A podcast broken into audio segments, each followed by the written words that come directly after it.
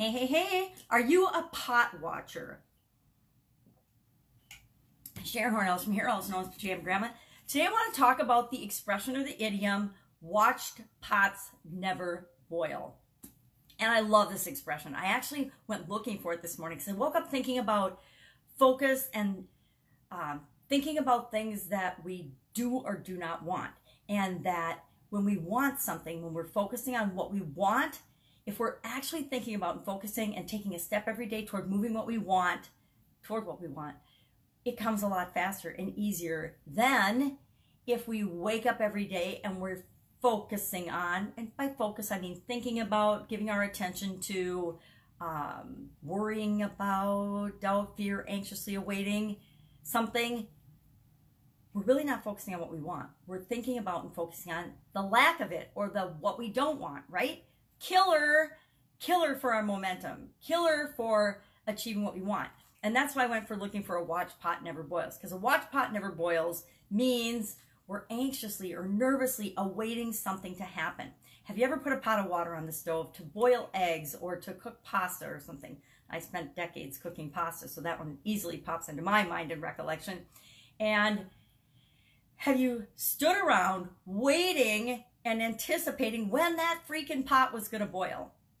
I will admit I have done that. Mainly I was thinking about something else, but I was waiting for the pot to boil so I could put pasta in it or do something or move forward in what it is that I wanted. And whenever we're doing that, our wanting it to boil faster, even though it takes about the same amount of time for the pot to boil no matter what, it feels so much longer. It feels so much more painful. It feels like it takes forever, even though it takes the same amount of time. Because we're focusing on what isn't happening yet. We're focusing on it, it not boiling yet. We're focusing on the part of the journey that's taking forever. Have you ever ridden in the car with the kids and somebody inevitably asks, Are we there yet?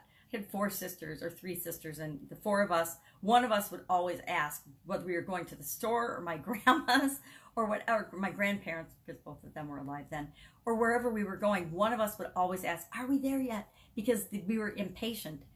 You know, two or three of us might be playing in the car and having fun or playing a, a card game, but one of us would always be bored and say, Are we there yet? And that person, for that person, the trip always seemed longer than it did for the rest of us that were busy doing things to move us toward what we want, that we're busy using our time in a different way and our thoughts and our focus and our attention in a positive way that helped us enjoy the journey. So, a couple of questions about this being a watch pot never boiling because I found that this showed up in different ways as I'm running my businesses and and, and even in corporate America. Uh, to me, being a watch pot would be when I never ask for help. If I'm not asking for help and I'm trying to do everything myself, I'm adding more stress and anxiety and tension to trying to force a result than I probably have to.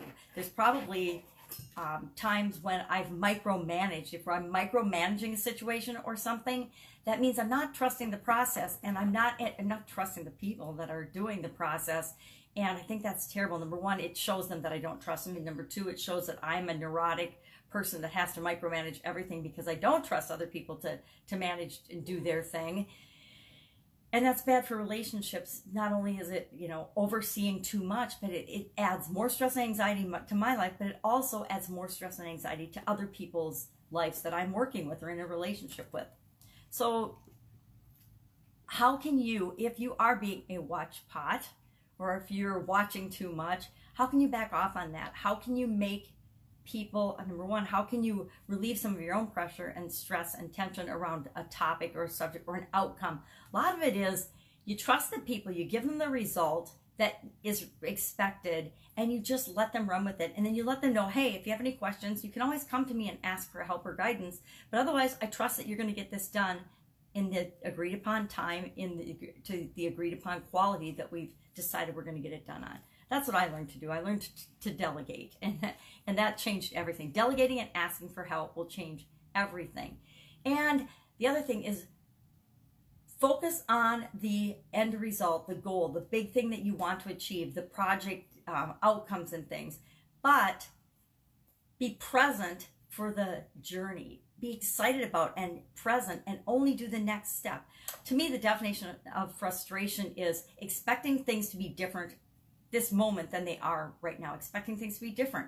But things can only be what they are. And when we accept things can only be what they are, then we know what our next step is. If we're always focusing on just the next step and the next step and the next step with our big goal of the future in mind, we'll activate momentum. And when we activate momentum, we get our end result because we're focusing on what we want, but we're not commiserating about it not being here yet and we're allowing the process to unfold naturally and we're enjoying the process. We're excited about it. We're anticipating it. And before we know it we have that result. We've gotten that big goal. And we've gotten it in a less stressful less anxious less um, frustrated way because we're enjoying every step of the way not just why don't i have it yet?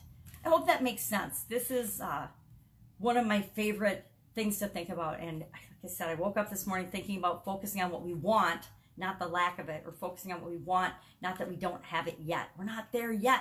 Guess what? Big secret, big reveal. We're never going to be there. We're never going to be at this end final destination that we, we think we're going to be at because as soon as we achieve a big thing or the next thing, we're going to want something else. Have you ever done that? You get a new car and you love it, and about a week into it, you're like, okay, I already want this other new car. And you start looking forward to that other new car. Now, it doesn't mean you don't enjoy the car that you're driving, but you focus on, okay, I want that next new car. I want that next new customer. I want that next new level of success in my business. But as soon as you get close to that, even before you actually get there, when you realize that you're going to get there, you absolutely positively have this in the bag, you're already thinking about the next thing. That's that's our human condition. That's how our our brains work. That's how we go forward in our lives. So know that you're never going to be done. So quit worrying about the pot boiling and just do the next thing and enjoy the things that you're doing on the way to the things that you want. Take care. I will, of course, be with you tomorrow. Bye.